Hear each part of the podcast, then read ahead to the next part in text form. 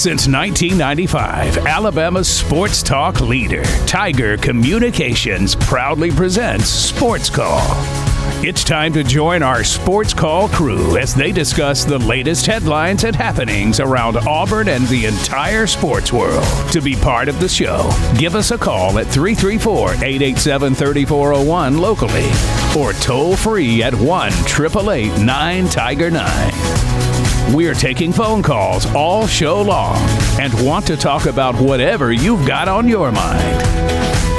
And now, coming to you live from the loveliest village on the plains, Auburn's first and Auburn's favorite sports talk show, Sports Call. Good afternoon and welcome into Sports Call here on a Wednesday. I'm Brooks Childress filling in today for JJ Jackson.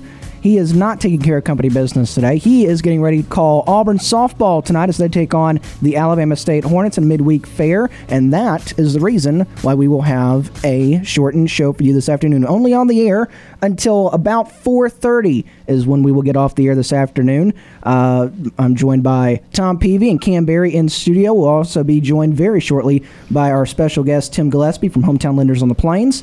But first, let's get this thing a rolling. Coming up here in about 15 minutes, we'll get to our birthdays and sports. At 3:30, we'll talk to Justin Ferguson uh, from the AU Observer or Auburn Observer, I should say. And then at 4:20, about that, we will get to our nightly TV guide to wrap up the show. Of course. Short show means not as many much time to take phone calls, so get your phone calls in early and often this afternoon. 334-887-3401 locally, toll free 1 Tiger 9 is how you can get on the Auburn Bank phone line. As I said, I'm Brooks Childress. Wrapping up, uh, we'll talk a little bit about this, but Auburn baseball falling to Jacksonville State last night, five to two at home. Uh, Braves World Series trophy was in town last night. I know a lot of people went out and got their picture taken uh, with the World Series trophy last night. Uh, disappointing affair for the Auburn baseball team. Uh, safe to say the uh, the pitching just didn't get going last night, uh, much like it, it, it, has been the case for a lot of this year. It's, it seems like the bats have done a little bit. There were some good defensive plays last night from Jacksonville State, uh, especially their center fielder just absolutely had a field day last night. Looked like Superman several times, making some big plays in center field, but. Auburn baseball could not get the uh, repeat what they did in College Station over the weekend, falling to Jacksonville State five to two, and now they are off to take on the LSU Tigers for a three-game series starting tomorrow night down in Baton Rouge. So we'll see how they rebound tomorrow night. I'm joined by Tom Peavy. Tom, how are you doing this afternoon? I'm doing great. Yeah, disappointing uh, loss for Auburn baseball, but I, that is kind of part of baseball. Uh, it you don't like to lose those midweek games, but eh, sometimes you just can't get the day going for yourself. So uh, disappointing there. Uh, somebody that was not disappointing, former Auburn Tiger Sharife Cooper dropping 42 right? points. Good. Oh heavens. my goodness. 42 and uh, a game winner. Seven of nine from three. So. Uh, Sharife lighting it up. Is it still G League? Yes. Is yeah. that what that's still called, the G League? Yes, sir. Um, yeah. So yeah, Sharife man, he, he, he's tearing it up. Also joined in studio this afternoon by Cam Barry. Cam, how are you doing this afternoon? I'm great. Um, my Hawks, actually, speaking of the the Hawks, finally above 500. So hopefully we're uh, you know shaping up to get into the playoff push. So really excited about that. And yeah, Sharife Cooper last night, I mean, just went on a tear. He's been killing it. I would love to see him get minutes with the actual Hawks instead of the Skyhawks. So uh, hopefully, hopefully, you know things things get going with there. Uh, how are you doing, Mr. Tim? I'm doing well. It's been uh, quite a busy day. Uh, it's been a great day for me in the mortgage business. We just got done coming from a closing where a uh, new group of family members just moved into the Auburn Opelika area. Yes, sir. Big shout out to Miss Ginger Gary at Okay. Keller Williams for a fantastic realtor to work with over there. But uh, it's been a great day, kind of being able to mix the sports world with the. I don't know. It, it, I didn't. I was out of town last week, so is everybody's bracket as busted as mine? Oh yeah, Yeah. I do have destroyed. Duke on one of mine winning it. All right. winning it. I Oh well, do. I do. Well, I- it's too bad that. JJ's not here. He'd be yeah, all he'd with have you. loved. He'd have loved to hear my, that. my main bracket for the office, I have Kansas winning it all. Okay. So I'm, I'm still I'm, Kansas is still alive, and uh, that may be it. I think, but yeah, Yeah, my I still think, got Kansas. I think my entire Final Four is wrong. So Well, I, It just I, is I what went it with is. my I went with my heart right, a little bit on too many picks. You know, one of mine I had Auburn in the Final Four, I think, and one of them I had Auburn making it all the way to the Yeah. championship Yeah, game. you got to. versus Duke. You know, I, I I had Alabama going two rounds. I think I had Tennessee going to the final to the Elite Eight. you know, I, I, I had St. Peter's going to or St. Mary's going to the Elite Eight. Okay. I'm, I'm just kidding. You, you'd have had to seen that one way before the. Oh yeah, I think it was turned about. I think it was about like 0.1 percent that had had them going to the Elite Eight. So it, I mean, you can't even say that's about like what 30,000 people maybe. Yeah, I was about to that say picked the, it. the entire uh, University of St. yeah. Peters. Yeah. yeah. Well, Tim, it's great to have you in here. We had Smitty Grider in here last week. He did a great job. Uh, there's your uh, report card for him being here last week while you were out on uh, vacation. I hear. First time in two years that I've actually been on vacation other than than a, a trip with the company. Well, that's great. Uh, so we were able to go and do a little visiting in Cozumel and a little visiting in Costa Maya. Okay. Just my wife and I, and Yes, get away sir. from it. So. Uh, it was a great trip. I knew Smitty to do a great job. He's very comfortable in front of the mic, in Yeah. front of people, talking to people. Uh, you know, I kid him a lot. You know, I worked for Smitty for several years as his offensive coordinator. As good a guy as you'll ever want to work for. Uh, fantastic guy. But I kid him now that, you know, the roles are reversed. So, Yeah. you know, I say, like, you do sports call today, you know. Right. But no, I knew he'd, he's a great asset to our our, our company. Uh, being an Auburn guy, you know, he's been in this area. He coached, you know, coaching for Spence McCracken puts you on a level. Yes. You know, Spence McCracken is on that Mount Rushmore of high school coaches. So, you know, when you've coached with Spence and, and that and part of that tree, uh, you definitely got some popularity. So we're we're proud to have him. Well, before we get to our phone lines here, uh, Tim, you mentioned it briefly about your bracket. What did you think of the basketball action this weekend? What do you think about the uh, Final Four coming up this weekend? Man, I, I, to be honest, I sit back and I, I'm just waiting for the next big surprise. Sure. You know, I, I guess, you know, I'm trying to figure out uh, in the games that Duke didn't play maybe as well down the stretch. Right. You know, is there really that much emotion for Coach K that's driving this team, or are they hitting the hot spot at the right time? Whatever it is, I mean, if you're a basketball fan and you're a, you know, if you're a coach's fan, you know, everybody's endeared to Coach K. I mean, Yeah. you know that that's a guy you want to be. You know, if, if you're a basketball, no matter who, or any kind of coach, obviously. So, I, I, I find myself pulling for him. You know, Sure. and and that. So, I've enjoyed watching that. It's been a really fun. I really kind of sometimes if you don't have that, well, you got that one or two people that you really pull for. Yeah. But I kind of like to see the upsets. I like to see the the jumbo Oh, yeah. bracket. You know, the, even- the beauty of March Madness. Yeah, It's- even though- what is it's- is it like- Especially this year, it's It, been. it wouldn't be any fun if it was all number one Right. seeds in the final four. I- it's just I like agree. that. yeah, no doubt. I mean, now it might make for some good basketball in the final four, but that's no fun. No. But you know the the the said what there's like seven or eight programs I don't remember that exact number that have been in the final four. Basically, over the last like I forgot how many years it was. It was really you know the blue blood teams are really the ones year in and year out Yes, that sir. are still your final four teams. It's just a group Yeah. of seven or eight schools. Yep. So, but yeah, the the the upsets are great and uh, a little sad for the SEC. You know, you got Yeah. but uh, it is what it is. I saw, or I didn't see the stat. JJ uh, gave this stat out on the show yesterday, and you talk about Coach K. 101 tournament wins. That it just just tournament wins. He's won 101 games in the in the NCAA tournament.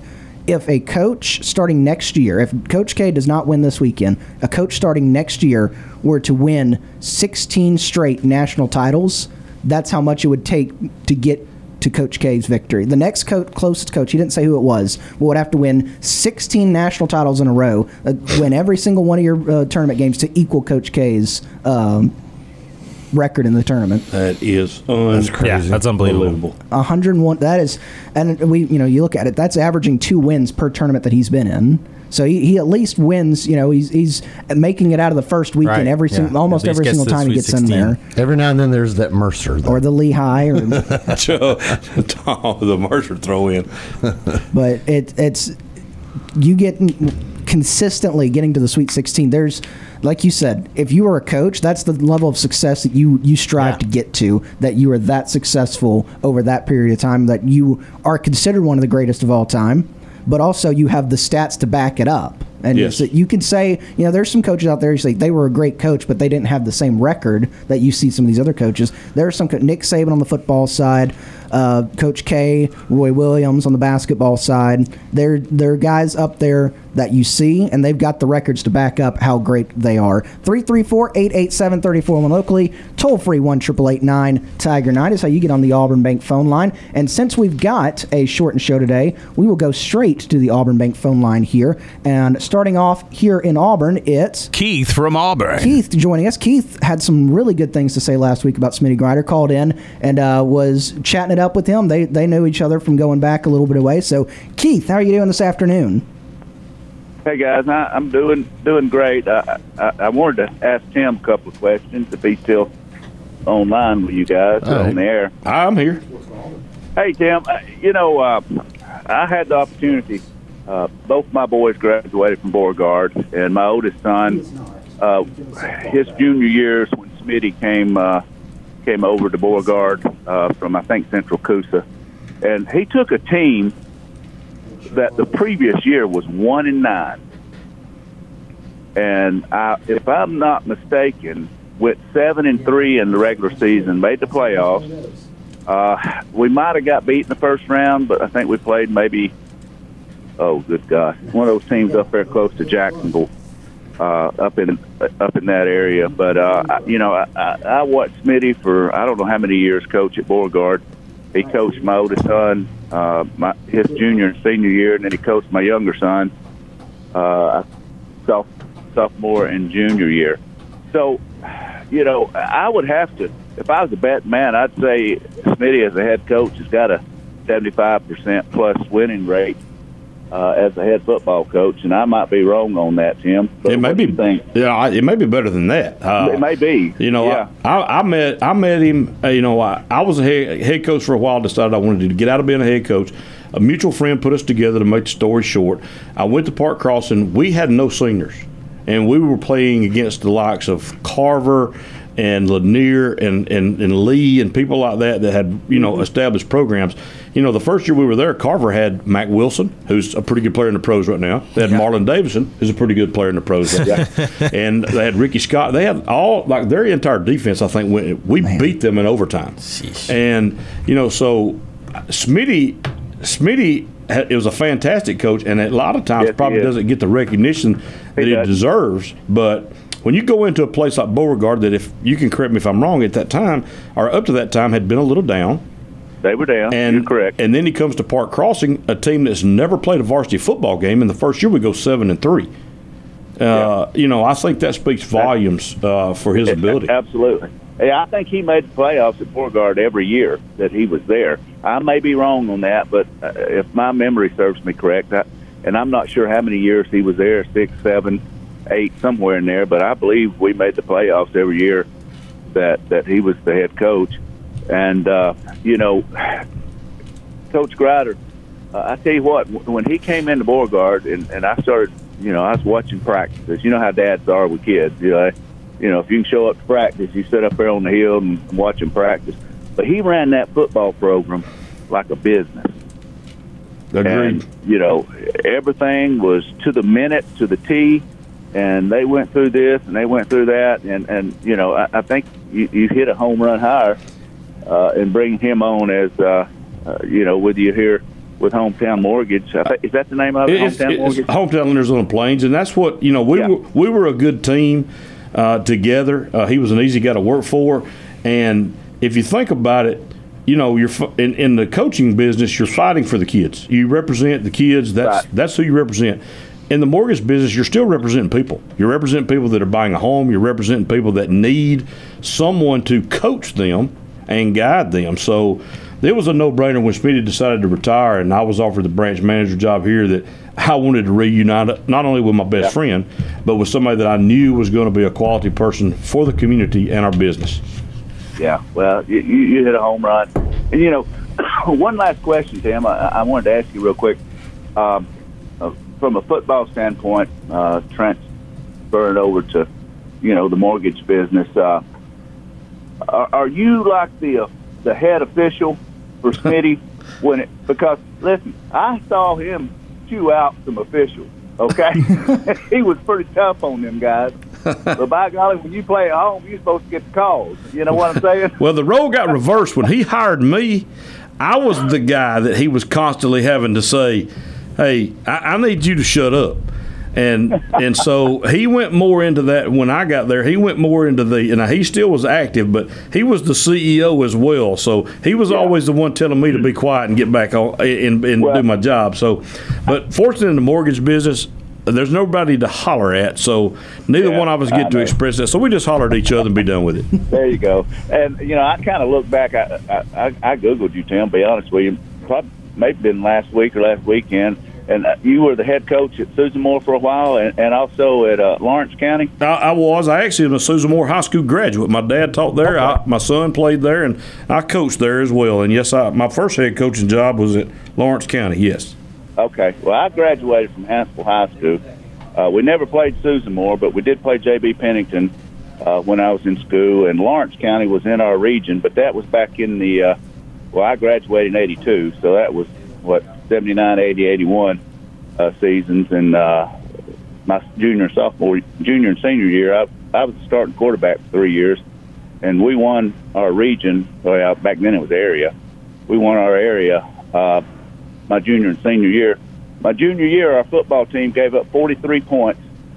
Um, I played. I played at Hanceville High School. Played for Rayford Talley, and to me, he's probably one of the greatest coaches uh, in the state of Alabama. Split back veer. Um, we ran it like, and and we read every bit of it. Uh, you know, as a quarterback, you know, Hartselle, we lost my junior senior year in the first round to Hartselle, uh, and they were state runners up uh, my junior and senior year.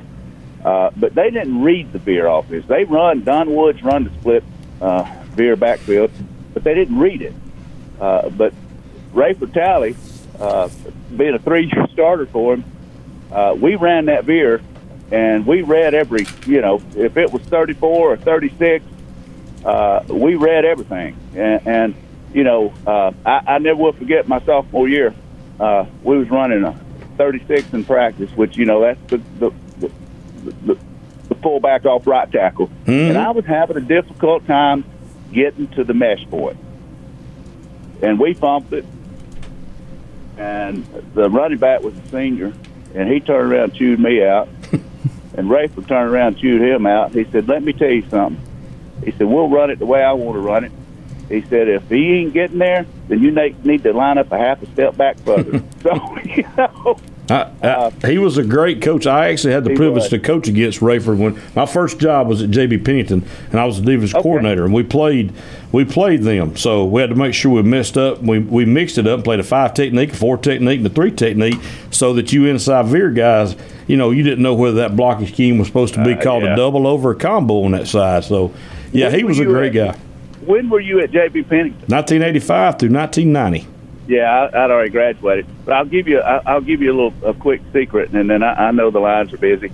Um, but um, after I graduated, uh, Rayford uh, asked me to set up in the booth. And, you know, he wasn't never one of those to wear headsets and all that stuff, but he said if you'll if you'll set up in the press box um, and answer questions when I ask you, that's what he said. Then uh, uh, after I graduated, then then I'll wear a headset. But uh, Dalford Smith was a good good friend of, of Rayford's. They were like best buddies, I think. He was at Fairview High School as head coach. Then went to and West in Point. '85, I think '85, Hanceville made it to the semis and lost to Litchfield. But anyway, uh, in the regular season, Fairview under Dalford Smith, Dalford took his biggest two guys. They ran a, I don't know if it was a 43 or 44, but it was a four-man front. He took his biggest guys and, and, and put them at guard, defensive guard, and we had a hard time blocking that, and they beat us over at Fairview in the regular season. And then we met in the second round of the playoffs, and Rayford changed a few things up, and then Rayford beat Dafford, and we moved on to the quarterfinals, and then I think we beat Deshler that year, and then played uh, Litchfield in the semis, and had that game won. We were up 28 to 14, and no, I, excuse me, we were up 21-7, and they scored three late touchdowns, beat us 28-21. But uh, yeah, Rayford Talley, in my opinion, is one of the greatest coaches ever played, and and I tell you what, uh, Smitty is right up there with him because he run he runs a football program to the T, and I give you a lot of credit. Uh, you know what you.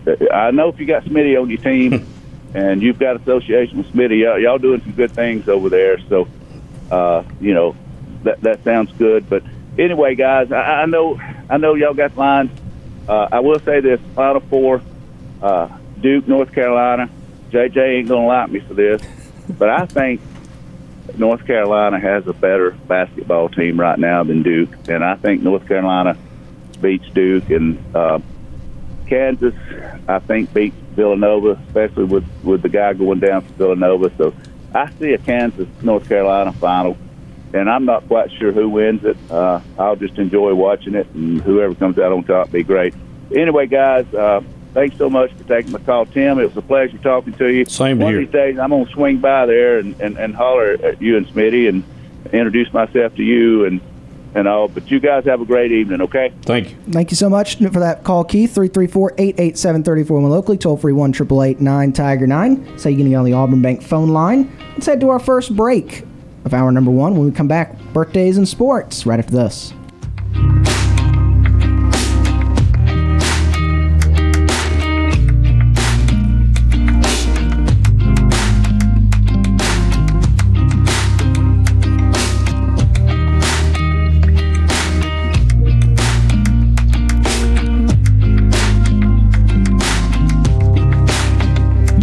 Want to join our conversation? Tweet us your thoughts on Twitter at SportsCallAU.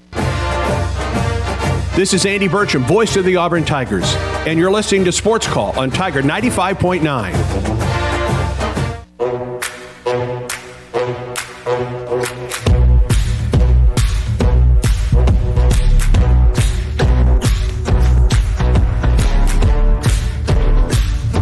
Back on Sports Call on a Wednesday afternoon, I'm Brooks Childress, joined by Tom Peavy, Cam Berry, and our special guest Tim Gillespie as he joins us every single week from Hometown Lenders on the Plains. Had a great call on the other side of that break from Keith from Auburn. Called in, talked to Smitty Grider last week, and now I got to Tim this week. So we, great calls. Keep them coming. 334 887 341 locally, toll free 1 Tiger 9. Get to birthdays and sports in just a moment. Want to shout out over on our sister station, 99.9 Kate FM, coming up here in about, well, just about getting started here uh, right now. Beauregard High School baseball region play gets underway today. It's 5A Area 5 matchup between Beauregard and Pike Road. That's over on our sister station, 99.9 Kate FM. Tim Sin, Brant Daughtry, CJ Webster, all out there bringing you the coverage from that one. Beauregard baseball's been on a pretty pretty good clip right uh, past few games. Hopefully they can keep it going and start region play off with a bang with uh, against Pike Road today. Game was supposed to be tomorrow, but moved up because of weather concerns about the field for tomorrow. Uh, after what may happen tonight, weather-wise, so they're playing it this afternoon. Which leads me to the next point: make sure everyone stays weather aware tonight. Yep. Tom, you are I'm the I'm our you're our resident weather guy. resident weather, resident volunteer fireman. You uh, responded to the Beauregard tornadoes a few Yeah. years back, and so you know what these types of systems can do firsthand. So yeah, we just want to make sure that everyone stays weather aware going into the early morning hours uh, tonight. Well, yeah, uh, the big the biggest thing is go ahead and have your storm safety plans in place now. Uh, you don't want to wait until the storms are right here, or right on the doorstep Yep. before you start trying to figure things out. So, uh, know your location if you need to uh, evacuate the house that you're in. Uh, know where you're going. Um, have that plan in place. Uh, if you do stay uh, in your house during the storms, then have a place inside your house that is dedicated for for you to go and uh, take shelter. Have weather radios available. And uh, as always, if uh, an emergency arises, call 911. Uh, no matter how, how bad the storms are, we, we're still out there running calls in it. So if you need us, call us. Uh, like I said, 911. But uh, just have have everything in place. Don't don't wait until it's here before you start trying to make your safety plans. we do kind of reach into West Georgia, so wanted to give this shout out. Heard this or came across this earlier. The Muscogee County schools over just across the border in West Georgia will be doing a two-hour delayed start tomorrow. So if you've got kids in the Muscogee or you know anyone in the Muscogee County school system, they're going to be doing a two-hour delayed start tomorrow due to concerns about when the weather could be getting through uh, this area. So keep that in mind. Uh, but yeah, stay weather aware and everyone stay safe tonight. But right now, let's move forward with our show with birthdays and sports. It's time for today's birthdays and sports. Birthdays and sports on the March 30th, 2022. We got a couple NFL birthdays, a couple baseball birthdays. Let's start out in the NFL world. Turning 34 today is a free agent cornerback who's played with the Seattle Seahawks, the San Francisco 49ers, and the Tampa Bay Buccaneers. Richard Sherman is turning 34 today. He's a Super Bowl champion with the Seahawks, a three time first team All Pro, five time Pro Bowler. Played college football at Stanford, go Cardinal. Was drafted in the fifth round of the 2011 NFL Draft. Richard Sherman's turning 34 today. 34. Yeah, all right. He's he's a bad bad man. I knew he was. In, real. I knew he was in the league. a- Oh, been in the league a while. I didn't know it was already 34. Man, Really good friends with our our friend T Reed. that's right. Yeah, that's right. Yep. Turning 59 today is a former NFL offensive tackle who played from 1985 to 2002 with the Detroit Lions, Arizona Cardinals, Cleveland Browns, New York Giants, Tampa Bay Buccaneers. Lomas Brown, turning 59 today. Wow. And he's a Super Bowl champion with the Buccaneers. Seven time Pro Bowler, 1995 First Team All Pro, 1984 Consensus All America while at Florida. Go Gators. Sixth overall pick in the 1985 NFL Draft. He is currently a radio analyst for the Detroit Lions. So happy birthday to Lomas Brown. A little before my time. Well, kind of, kind of on the back end. The, the back end of his career was during my time, Yeah. but offensive linemen need to get more recognition. I, I was about to say, yeah. I mean, I, I still remember Lomas Brown, but yeah, it's one of those that, yeah. I mean, offensive linemen, they're they're the forgotten. Probably warri- the most underappreciated yeah, the, position. the forgotten warriors in the trenches. Exactly. Turning 33 today is a pitcher for the Boston Red Sox. Is also pitched for the Chicago White Sox. Chris Sale. He's a seven-time All-Star, 2018 World Series champion with the uh, Boston Red Sox. Two-time AL strikeout leader. He played college baseball at Florida Gulf Coast. Go Eagles! And was selected 13th overall in the 2010 MLB Draft. How did you know that, or did you just look it up? And at Florida Gulf Coast, they've been on, in the man. tournament Yeah. a few times in Oh, the yeah. basketball tournament. Remember Dunk City a couple years No, ago? I know that. you know, one I- of the one of the few Sweet 16s. There was a 15. Dude, seed. I, I never remembered that they were the Eagles. Yeah. I've got, And I and I'm really good at Listen. mascot names. Tom, I've got a wealth of knowledge in my head. None of it's useful. Well, it- it- I'm the same way, but I would- and and like when it comes to team mascots, you could just about ask me anybody, and I would tell you they were. But if you were to ask me Florida Gulf Coast, I would, you know, like I not a clue. They're the Eagles, Dunk be darned. City. Dunk Okay. City. So Chris Sale, a former Eagle. FGCU. Also, he's only played for teams with uh, pro professionally for teams that are articles of clothing, Red Sox and the White Sox. Okay. Turning 28 today is a third baseman for the Houston Astros. Alex Bregman is turning 28. He's already 28. Goodness gracious. He's an All-Star, two-time All-Star, 2017 World Series champion, eh, 2019 Yeah, Silver right. Slugger Award winner. Played college baseball at LSU and was drafted second overall in the 2015 MLB Draft. I, re- I remember him at two-time LSU. asterisk. Asterisk. Yeah. Chris Hill should have played college baseball at Presbyterian. Why is that? Oh, the Blue Hose. They're the yeah. Blue Hose. Yeah. and then he would have been the White Sox and the Red Sox. How about so that? He definitely would have been in articles of clothing. Yeah, facts.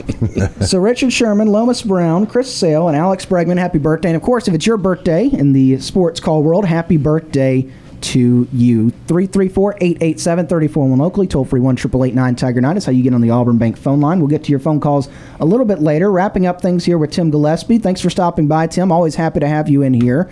Uh, you said you were at a closing earlier today, so some excited new homeowners out there in the Auburn Opelika area. What else you got coming up uh, with hometown lenders in the next week? We, we've got a couple of other closings this week, Awesome. and uh, and uh, you know we we, we we're kind of steadily continuing to grow, and people are gaining confidence in not only us but the the service that we give. You know Yeah. that's what we preached when we came in here from from day one. Community oriented, going to be accessible, going to be available, going to do a good job for the community. So it's it's paying off. People are seeing that we mean what we say. So we're just happy to be here serving the Auburn area. Happy that you guys let me come on. Uh, I enjoyed it. It's one of the highlights of my week. Yes, sir. Uh, so always just enjoy having you. yeah, just remember if you need anything with your mortgage needs, come by and see us in College Street.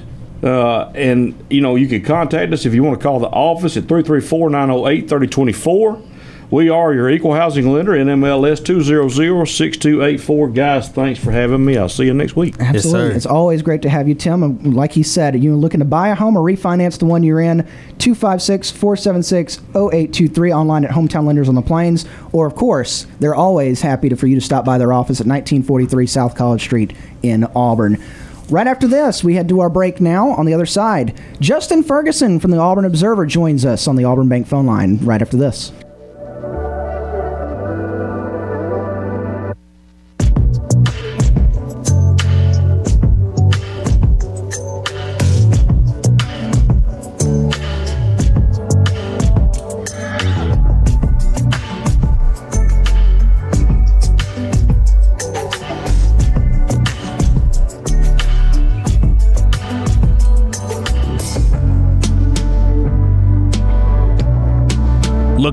Another way to listen to our show? Be sure to download the Tiger Communications app and listen to Sports Call wherever you go. Want more Sports Call? Check us out online at sportscallauburn.com.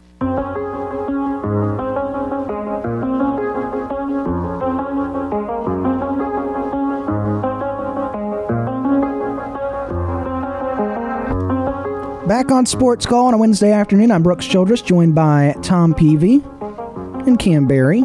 Special thanks to Tim Gillespie from Hometown Lenders on the Plains for stopping by a little bit ago. Always great to have him in. Chat with him every single week. Or Smitty Grider. Smitty's been in, was in here last week. Someone from Hometown Lenders is always in here once a week. Always enjoy talking to them. Spring training baseball rolls on. The Atlanta Braves falling this afternoon to the Boston Red Sox by the score of 10 to 7. Ian Anderson took the loss. He's 1 and 1 in spring. Struggled today. Also, it appears that the Braves have announced that uh, that's Max Fried, isn't it? Looking, looking at my uh, Looks like it. that's Max Fried on my screen to my right. Your 2022 opening day starting pitcher, the Braves just tweeted out a picture of Max Fried. So, Max Fried, your opening day starter for the Atlanta Braves, as they take on the Cincinnati Reds next week. Spring, it should be this week for opening day, but because of a lockout, we head to next week. But we do get baseball, and that is the most important thing. The important most thing. important thing.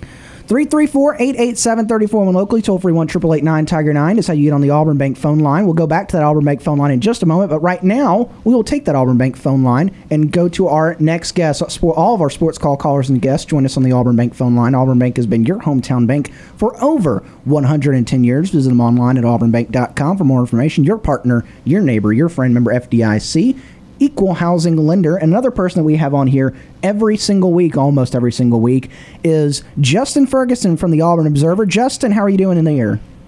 I'm doing all right. How are y'all? Doing great, doing, Doing great. great. Uh, unfortunately, JJ is ducking you once again. Mm, typical. But uh, we are, it is myself, Tom, and Cam in here to keep you company for a few minutes, ask you a couple questions. But let's get started out on the basketball front. Uh, we had another uh, departure the Auburn basketball team did yesterday. Preston Cook announcing he was going into the transfer portal. Um, it, he's not one of the players that you're, you know, overly concerned about leaving, but he's the second player on this basketball team that is left. And how is uh, what is your what are you hearing around the basketball program right now? Do you th- think there's anybody else that could be on their way out soon, or uh, what is your take on uh, anybody that's coming in? Yeah, I mean, it, it'll be interesting to see if there's any more guys kind of go out. Preston was the guy who went through, you know, senior day festivities and you know got honored and all that. So didn't expect him to come back, but the chance he's going to get to use his free COVID year uh, somewhere else is pretty cool. Um, just you know, he he played quite a bit uh, for a guy who started his career as a walk on and was a scout team member. He played quite a bit this past season, so um, you know that that's a that's a good move for him. So yeah, it'll be interesting to see. Um, you know, if if any of Auburn's kind of guys in the reserves um, you know, are, are, are considering a, a, a departure, but you know the transfer portal is heating up pretty quickly. Um, but the big thing for Auburn right now is uh, these 2022 kids that are making these late decisions, uh, specifically the ones that have decommitted from LSU.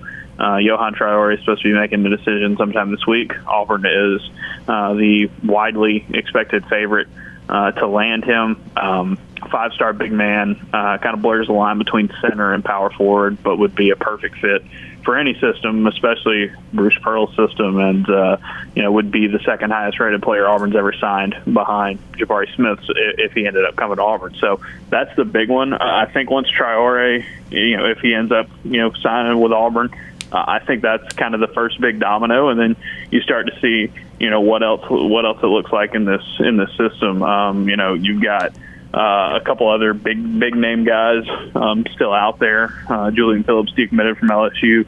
Um, you know, GG Jackson is the top one of the top players in the 2023 class. Could be reclassifying. Auburn's trying to get in the mix there, so you got to keep an eye on him. Um, and then uh, in the portal, Auburn's you know does hasn't you know gone after a ton of folks right now, but the guys they have uh, reportedly contacted um, are you know guys Brandon Thomas from LSU, uh, a shooter that they uh, recruited uh, last season. He was a freshman, started most of the games last year for LSU, and he's part of that big exodus in Baton Rouge. And then Erik Stevenson, who uh, really experienced player, is about to come into his fifth year of college basketball. Um, he's played at a bunch of different spots at this point. Um, you may remember him from his three point shooting in the regular season finale for South Carolina against Auburn. Um, so a bigger shooter had a pre- had pretty good clip uh, in, in SEC play. So you know I think Auburn was, would like to find somebody who can give them some extra size and shooting ability in the guard spot with Devan Cambridge now out uh, and in the transfer portal. But I think right now it's just see where the pieces fall, these big ones in the front court, and then and then go from there. Uh, another piece of that basketball puzzle that everybody's kind of waiting to see is uh, Mr. NIL Dunkaroos himself, uh, Walker Kessler. Uh, what are you hearing on Walker Kessler? What are your thoughts on Walker Kessler on the possibility that he may actually return to Auburn? Yeah, I mean, I, I guess it's it's one of those things where it's like uh, everybody, you know, has their own decisions and, and every their own reasoning for that. I, it wouldn't it would surprise me to see Kessler come back just because he's a first round type of dude, and, and guys at Auburn under Bruce Pearl, first rounders just don't come back usually. Um, eh, you know, we'll see. I mean, Kessler. Um, this is a pretty big center class in college basketball, so uh, and he is not necessarily one of the, the very very top players at his position. Maybe there's a thought process there that oh, if you come back, you know, probably uh, you know expand your offensive game a little bit, continue to be a monster on defense, be one of the best players in the country. You could be one of the first centers off the board in 2023. That's a possibility, um, but just from what we have seen from Auburn over these last few years, um, you know, Bruce Pearl's not a guy who is going to want to, you know, hold somebody in and say, you know, we, we need you here, we need you here, don't go to the league. Um, but you know, it's going to be up to Kessler. I know Kessler really enjoyed playing at Auburn, uh, being close to home, his family um, obviously has ties here, and um, so it's going to be an interesting decision. I would be surprised if Kessler decided to turn down a first, a potential first round pick to come back to Auburn next season.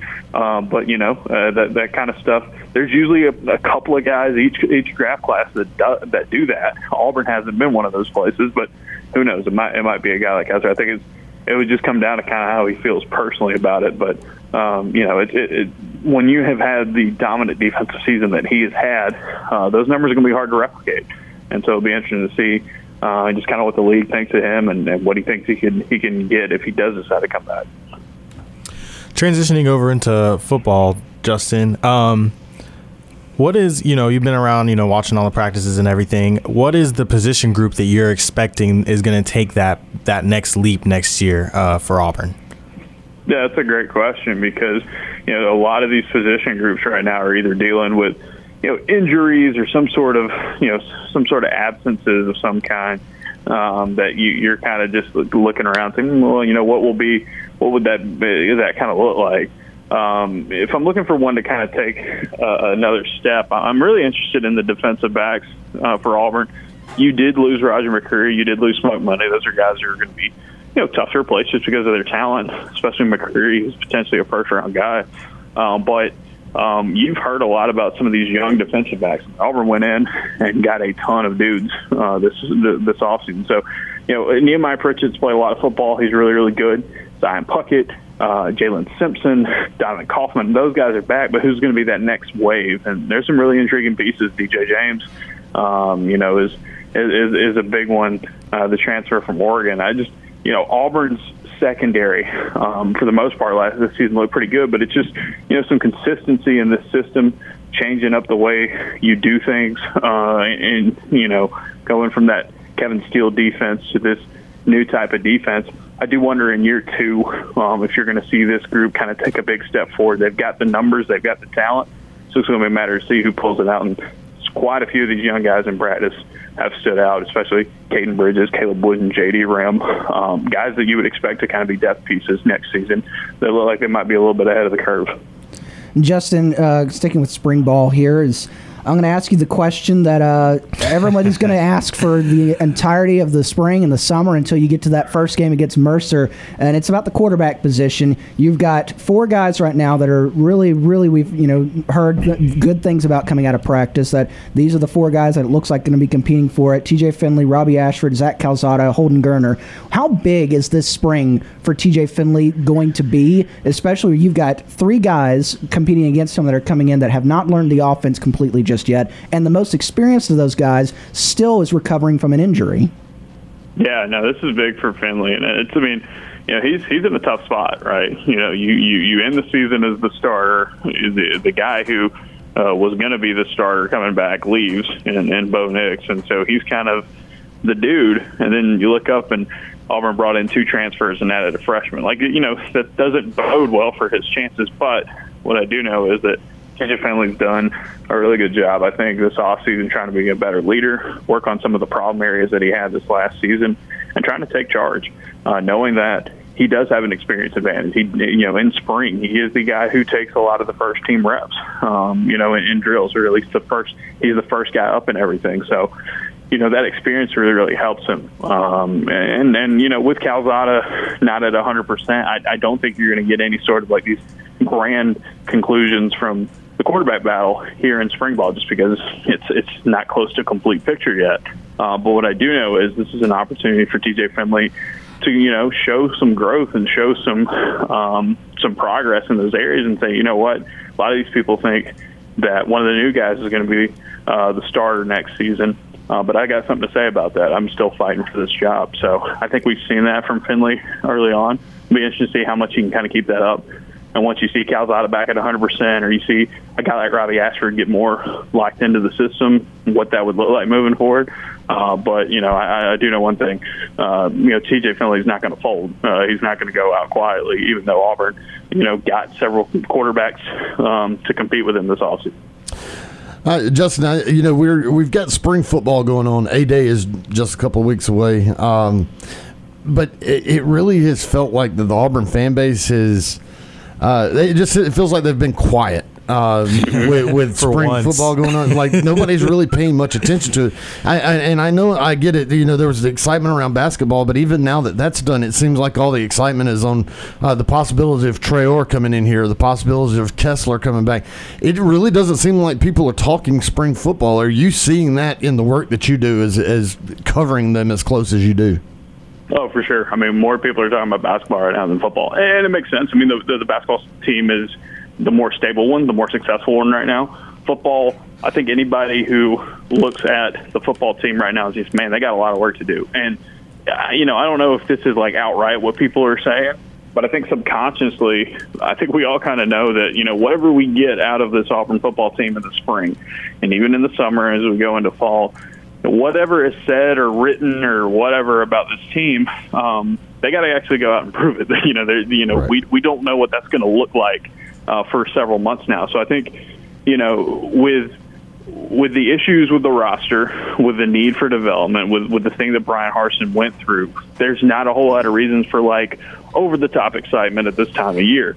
Um, so I think some of the fan base is just kind of, you know, all right, we'll get to it when we get to it. I think some of the fan base is just kind of, you know, staying quiet. And I think there's a lot of people that are just like, okay, you know, we can hear a lot of good things and we can hear what the players and the coaches and what people write about these about this team, but you know, they actually got to go out and prove it in September and October. So it's a long way to go from that. I don't think spring football is necessarily something that usually gets everybody super excited uh, for the most part, but I think the combination of just the end of the season last year for Auburn football, the success of Auburn basketball, and just the, the, the importance of off-season recruiting and the transfer portal in basketball, it's just keeping people occupied. And I also think, just to a degree, even though I don't cover these sports, I think to a degree, some of the success of like baseball and softball right now, I think is is, is kind of getting getting people kind of occupied as well. So, you know, we, we'll see. I, I think it'll crank up more in the summer, uh, but for right now, you know, just not as much excitement not as much buzz for a team that I think everybody knows has got a lot to improve if they want to get better next season. He's Justin Ferguson from the Auburn Observer. Follow him on Twitter at jfergusonau. Justin, I see you're looking for mailbag questions for later this week. What's the best mailbag question you've gotten recently?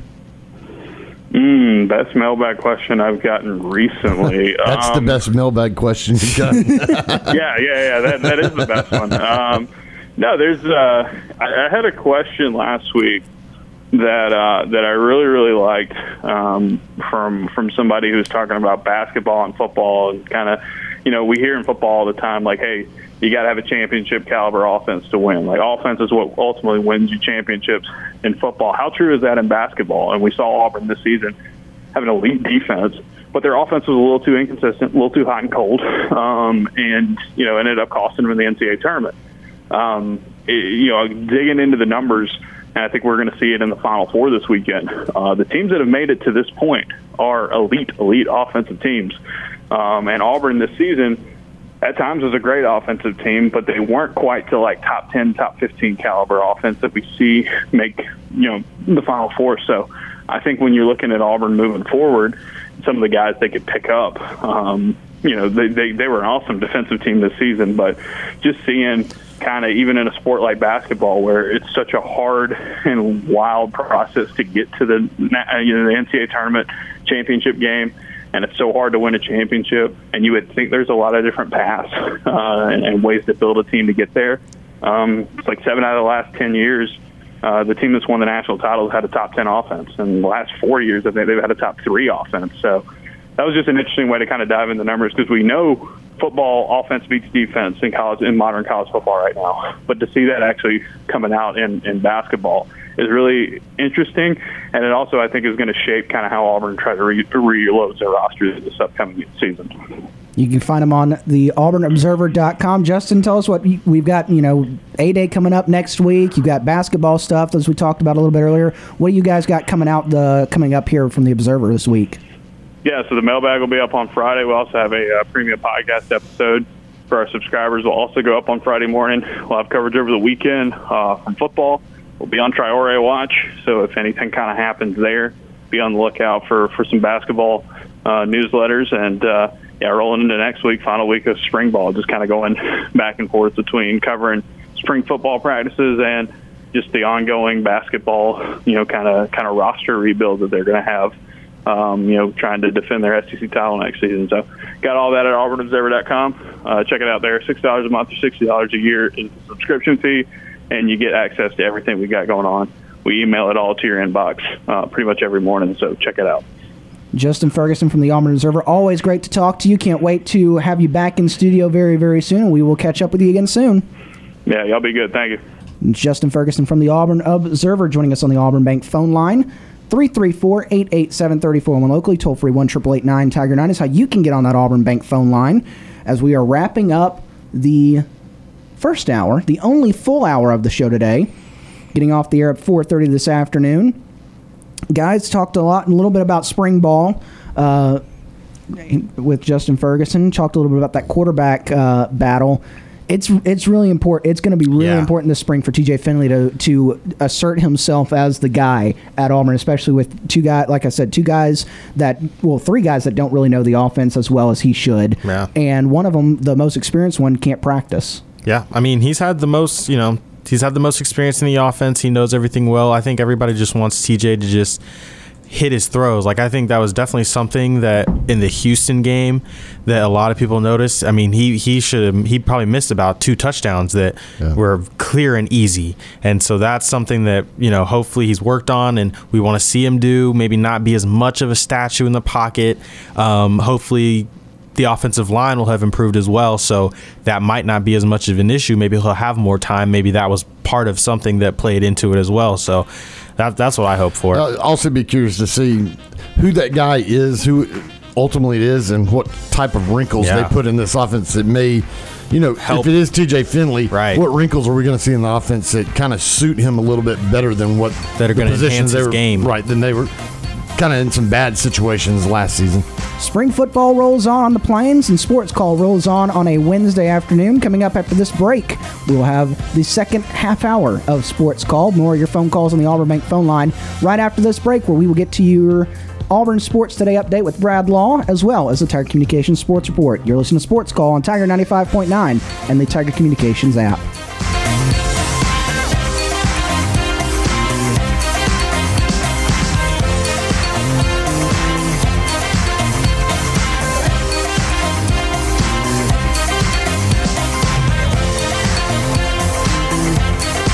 One hour of our show is in the books. We've got more to come. Stay tuned for another hour of Sports Call right after the break.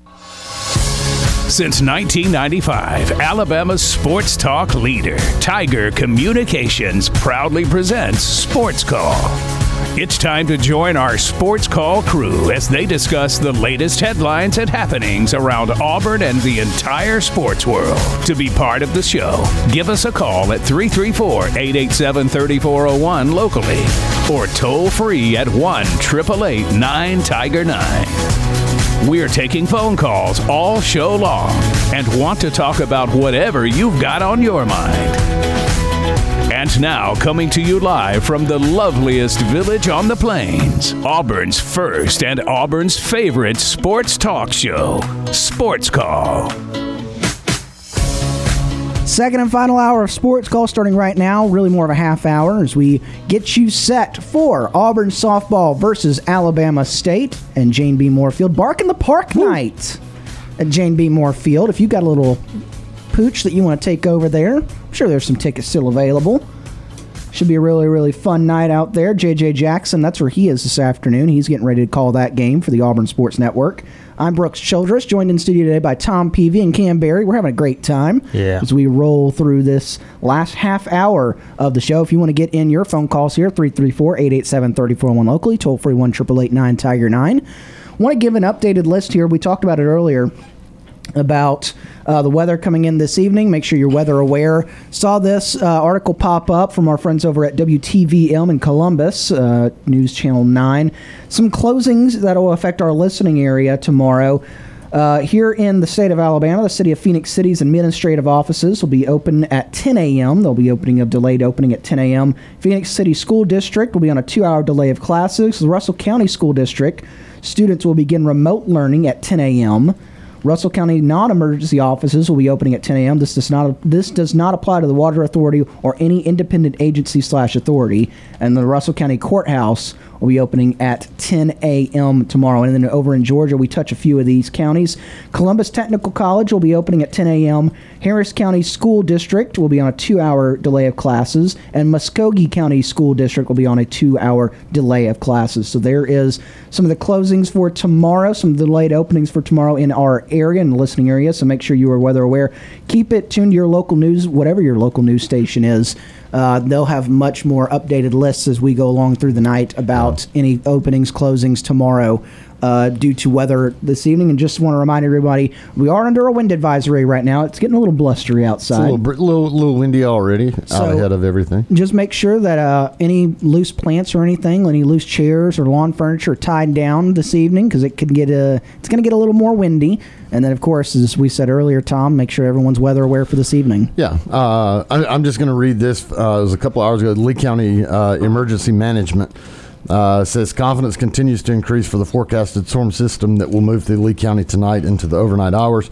Uh, there's a threat of straight line winds of up to 80 miles per hour, possibility of tornadoes as well. Uh, please play. Uh, please pay close attention to the possibility of rapidly changing weather conditions, and be sure to have multiple ways to receive weather notifications. Do not rely on the outdoor warning sirens for this. Um, uh, they said they're going to announce the safer locations, uh, the options for later today. If you're uh, in manufactured homes or housing you feel will not be safe, please remember to take food, drinks, blanket pillows, medications, electronic devices, and chargers, board games, books with you to safer locations if you choose to go. Uh, and as you just mentioned, as a reminder, any loose items in your yard or on your porch should be secured or stored as the winds will pick up.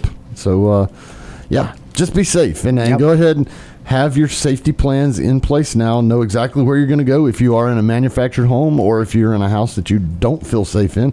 Know where that safer, your safer locations are closest to you, and uh, you know go to them. Uh, If you, if you just if you feel like if you feel the need to, they're going to be there for you, and uh, you go and go and take advantage of that. But uh, just go ahead and have those plans in place now. Don't don't wait until the storm is. Uh, Don't wait until you hear the sirens. Yeah, don't wait till you hear the sirens. Don't wait until the wind's already rattling your windows before you decide that you need to go take cover somewhere.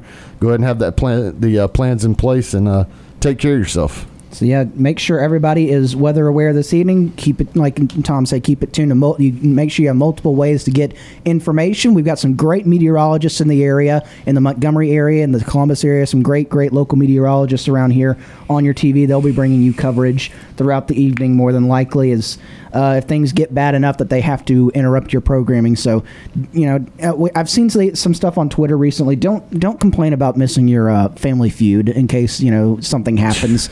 You know, it, it's it. They come on for a reason, and they're there to keep you safe. So hopefully you're not needed. That's not needed to keep you safe this evening, but they are there and they're ready to go this evening uh, if needed.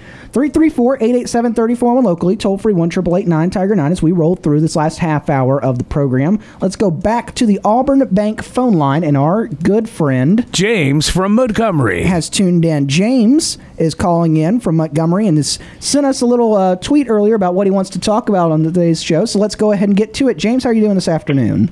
I'm good, and War Eagle. War Eagle. Yeah, I've been hearing about this um, overtime ruling. How do y'all How do y'all guys um, take in uh, in the overtime ruling of the NFL? Do y'all think it's the right decision for the NFL, or do y'all think it's the wrong decision for the NFL to actually just you know how how do you look at it? Do you think they should keep it, or do you think they should not keep it before the NFL season starts? I mean, I think it's a good idea. I think putting more weight and adding it for for overtime is definitely something that um, should happen just because of the way that the games like shake out. I feel like if if in overtime of a playoff game, both teams should be able to touch the ball at least you know at least once. Even though everybody's like you know just play defense, but in college football, I mean it's the same way. In overtime, everybody you know you get to touch the ball twice, and you know that makes up for multiple overtimes now that they have the other rules and all that stuff. But I feel like that that it was a great move. Yeah, because I'm I'm actually uh, looking at it, and I think that the NFL should keep it. But when it's like for the playoff um, divisional round, I think they should just you know instead of having the clock to run out on all zeros, I think they should just have it like at a two minute warning, and then just from that two minute warning, they should just either if if the game is actually tied, they should just kick a field goal or just take a knee right there, and that would be you know the icing on the cake right there. Yeah, that'd be an interesting rule change that they made that to the, uh, the overtime rules. But yeah, I, I think it's a very you know as the NFL's done recently, it's very reactionary. They changed the NFL overtime rules a few years back because Peyton Manning didn't get the ball in a playoff game, and so they said, "Oh, you've got to score a touchdown." And now this past year, Josh Allen didn't get the get uh, the football in his game, so now it's uh, you you've changed it again. It's very reactionary, but you know I. I don't know. I, I I don't have a strong opinion either way. If it's good or bad, I, I just I want to see it play out. Yeah. And then if it, it you know, I I'm kind of of the opinion if you give up a touchdown, you you know, you play defense a little bit. Like don't. But the the, the fact that the game is moving so in the offensive direction, I think this is a necessary rule that you have to do because offenses are just so good now. Yeah, I, I, I mean, I, I think you have to give both teams a chance to score in just overtime. one. Yeah, at least. and, and then in the and in the regular season, during the regular season, I'm sorry, there should never be a tie. No, Uh, ties should that- never That's exist. that's why you have overtime, and, Yeah. and and if you don't score in that time period, then you keep going until there's a winner. keep playing. You- there should never be a tie in football. Yes, because with the uh, with the beginning of the NFL football season, I know there's going to be a huge, there's going to be a great game on August the 4th of 2022, and I think it's going to actually be the Jacksonville Jaguars playing against the Oakland, the Las Vegas Raiders. So that's going to be a classic matchup, and I'm actually going to be watching that to see what Trevor Lawrence is actually going to be doing for that uh, classic matchup as well, because these are the greatest two teams in the NFL to date with uh, Super Bowls between them, and you know, seeing seeing these great, uh, seeing a lot of great uh, games in Canton, Ohio. I mean, they should keep that going, and it's very, very, very aw- awesome to actually see that actually being played as well. You think Jacksonville's one of the greatest teams of all time, James? Yes, because um, they are one of the oldest teams in the NFL. They've been to multiple Super Bowls, and their record is second to none with the Las Vegas Raiders, which was the Oakland Raiders with. Um, great, great um, Hall of Fame coach, uh, great guy to make all the Madden games. John Madden, if he was around watching this uh, great matchup, he would love to see his his Las Vegas Raiders actually uh, play in Canton, Ohio, as well. Yeah, I, don't think they've ever made a Super Bowl, uh, James. I, I, was looking at their stats. I don't think uh, Jack- Jacksonville's ever made a Super Bowl. So uh, they've only, they've only, and Jacksonville's only been around since 1995. Yeah. They were an expansion team in 1995. But the Raiders are, are a classic franchise. They they're yeah. they're steeped in NFL lore. So yeah, I mean it should be a fun game up in Canton, Ohio, here in, in a few months. Yes, because I'm actually going to be watching that game, and I mean it, it's a really good, great. It, it's a great game to actually see on national TV, and I've been watching uh, the Hall of Fame uh, games for years. Um, I, I I would like to see you know some some games being played in Canton, Ohio. You know, just to have like a, a neutral site for the NFL as well. Yeah, I mean it, it's uh it's a really fun game to kick off, kind of kick off the NFL preseason and get ready for uh, some football. What else you got for us today, James? Well, I am going to be watching a lot of um, uh, NBA basketball, seeing who's going to actually make it into the playoffs, and uh, seeing uh, these four teams are actually going to be playing, and uh, seeing who's going to who's actually going to take the uh, the the playoff spot as well. So it's kind of it's like a it's a hard toss up to actually know who's going to win or who's going to lose as well. Your uh, Mavericks got a big win over the Lakers last night. Did you watch that game?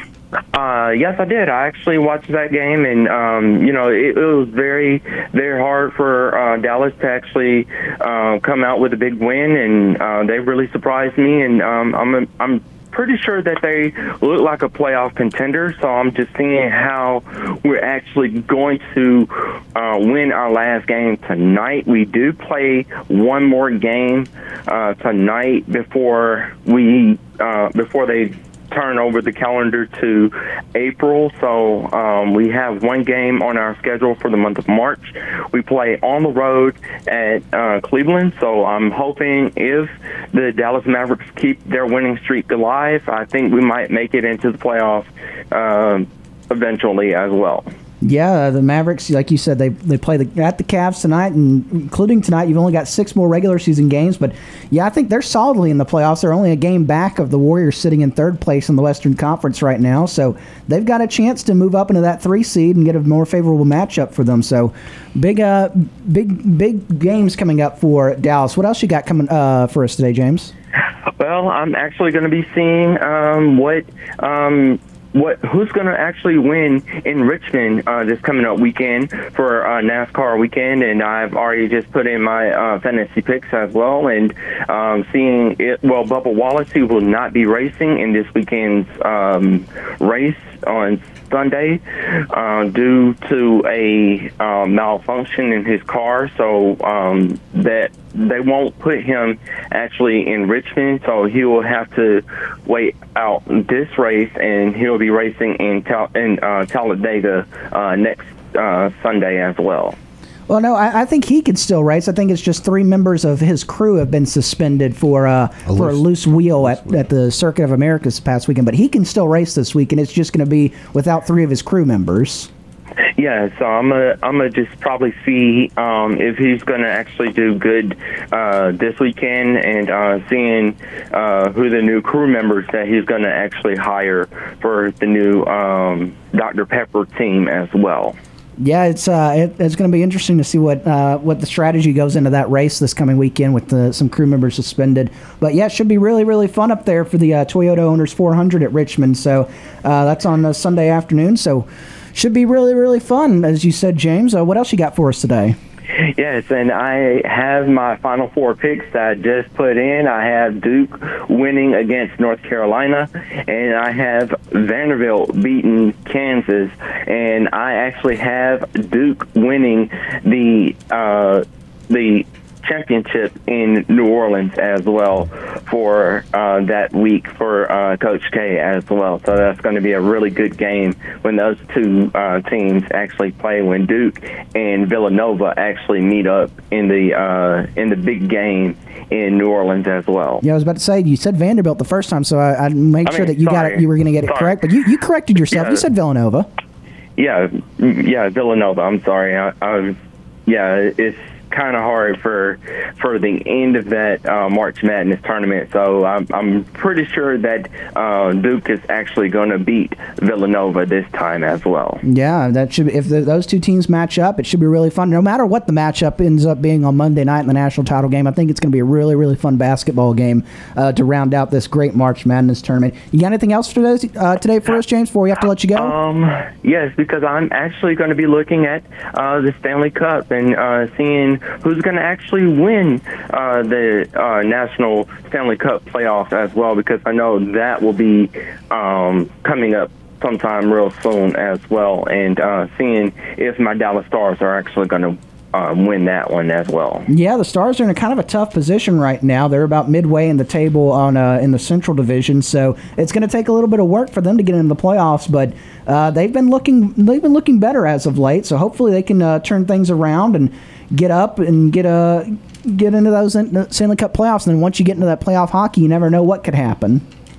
Yes, as well. And then yesterday, I looked at the uh, gymnastics for um, for Auburn, and we'll actually be playing. We'll actually be doing the first meet tomorrow in Neville Arena, and I'm hoping that Sunisa Lee will actually do a great job.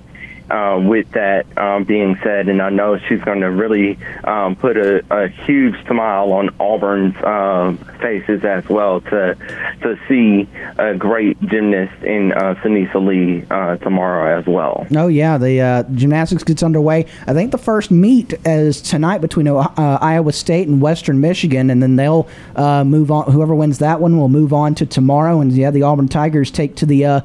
Take to the floor tomorrow in a quad meet tomorrow afternoon about one o'clock. So should be really really fun and uh, should be a really really great time. Hopefully Sunisa Lee and the uh, the rest of that Auburn gymnastics team can punch their ticket to the Saturday uh, championship round uh, at Neville Arena, and hopefully even further beyond that, maybe get to Fort Worth and compete for a national title. Anything else before we have to let you go today, James? Um, I don't have anything else for y'all, but uh, tomorrow I would have some uh, Auburn football news as well, and seeing what Auburn is actually going to do for the uh, upcoming season as well. All right. Well, we look forward to that Auburn football news. Ja- James, have you bought your tickets to the Montgomery Biscuits uh, opening day opening game yet? Um, no, I haven't, but I would be uh, getting on those um, really soon There you as go. well. Yeah, the I, I'm planning on being there for opening day. hot ticket, hot ticket in town. All right, all right, and I'll see you then. All right. Well, we will uh, we'll look forward to it, and I'm sure Tom will look forward to seeing you out there at the Biscuits opening night. Thanks for giving us a call today, James. All right, and War Eagle. War Eagle. War Eagle. 334-887-34 locally, toll free one triple eight nine Tiger nine is how you get on the Auburn Bank phone line. So we head to our final break of the show. When we come back, we wrap up the program with our nightly TV guide. After this.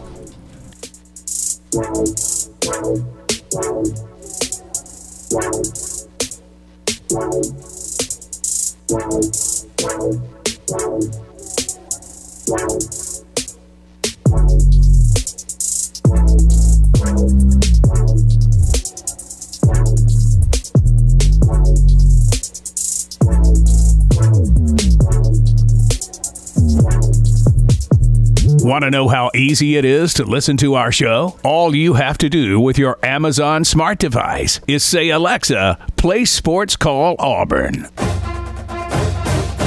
I'm Britt Bowen, voice of Auburn women's basketball and Auburn softball. You're listening to Sports Call on Tiger 95.9.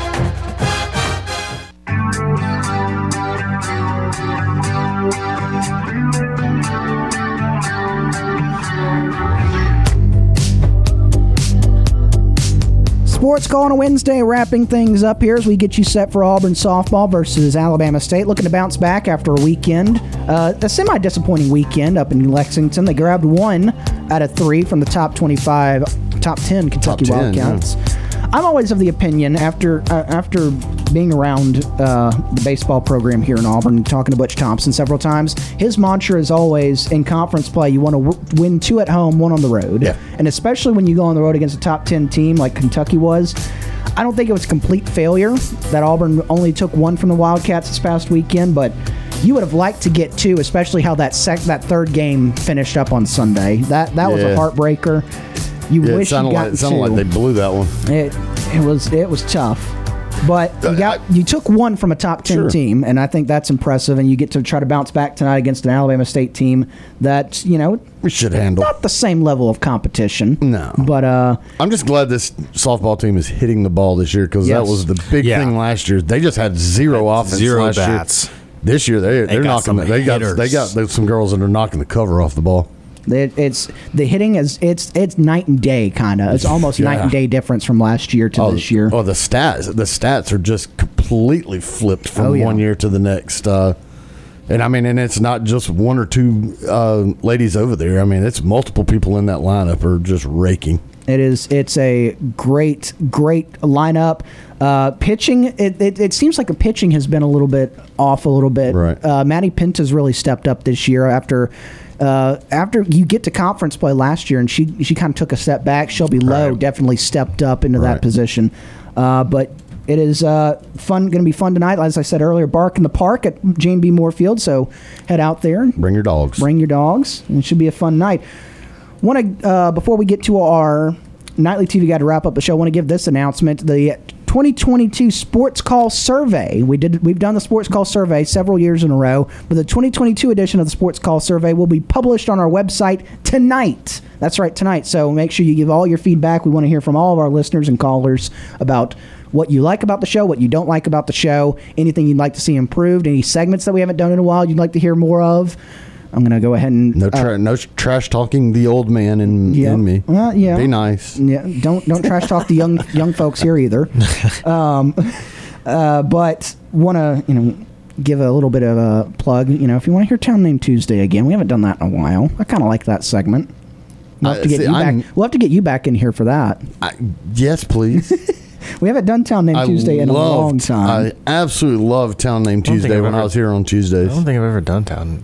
we so- ran through so quite a few, fun. so it, it may be time to bring it back now that you've had it had to sit on it a little while and don't Yeah. you can't remember all the names. Right. Well, now we've we've we have been over the last couple of weeks. We've been doing Wacky Wednesday. Yeah. I had something ready to go for Wacky Wednesday, but since we've got a shortened show today, we're not going to be able to get too wacky. But we were actually going to get into some uh, crazy uh, team nicknames. Oh, we'll have to say te- nice tease for next Wacky Not- Wednesday then. Next next week. Uh, I, I'm assuming we get a full show next Wednesday. Uh, well, listen. Either way, if- either way, we're going to work it into it. We'll we'll make sure that we get some wacky Wednesday in here I, actually, week. you know, it, it's fitting that we could wait a week because part of that Wacky Wednesday is we keep celebrating uh, holidays well after the fact. Yep. And the whole nickname thing came up because I had just gone to watch the Savannah Bananas, which is a Uh-huh. pretty crazy name. So it's kind of fitting. We'll we'll, we'll let it we'll let it go for two weeks after I've been to watch the Bananas that. Uh, that we can talk some nicknames. Of I course, like by it. that time I'll be getting ready to watch the Biscuits. Well, listen, that, that folds right into it because it's a new season starting for other teams, right. and there's some wacky minor league teams. You could probably pull up some. Oh, I I have a whole list. So it works. You see, Yeah. we'll get to Wacky Wednesday next Wednesday. So a good tease for next Wednesday, There you Tom. Before we wrap up this Wednesday's show, let's get to our nightly TV guide. Our show is about to end, but we've got you covered on entertainment for the evening. Here's Sports Call's nightly TV guide. Nightly TV guide brought to you by our friends over at Coca Cola.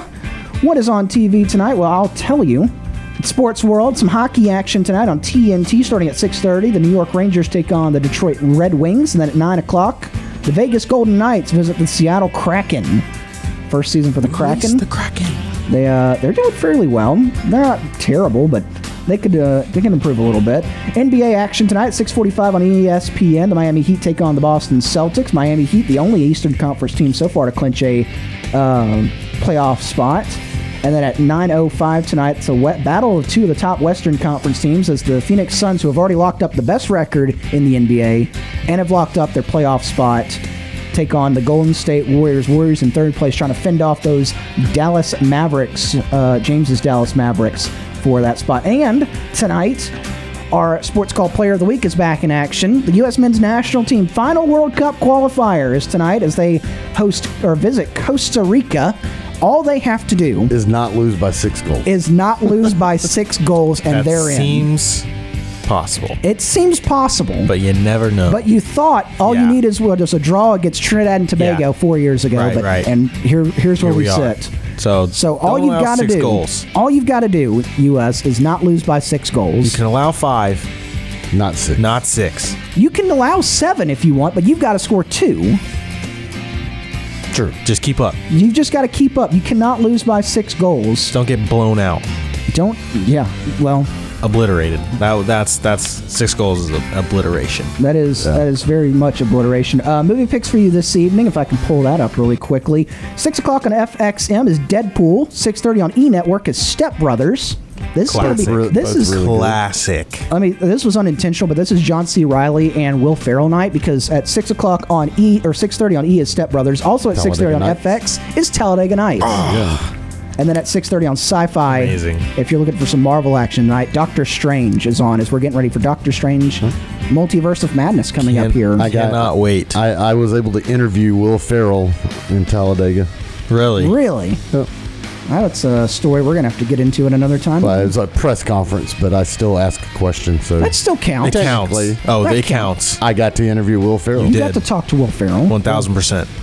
So Tom out here interviewing celebrities, and we're just uh, everyone else is just talking on Being the normal radio. schmucks. Yeah. Met, met Adam Sandler on the infield as Oh, well. Okay. all right. Now you're just Stop rubbing showing it in. off.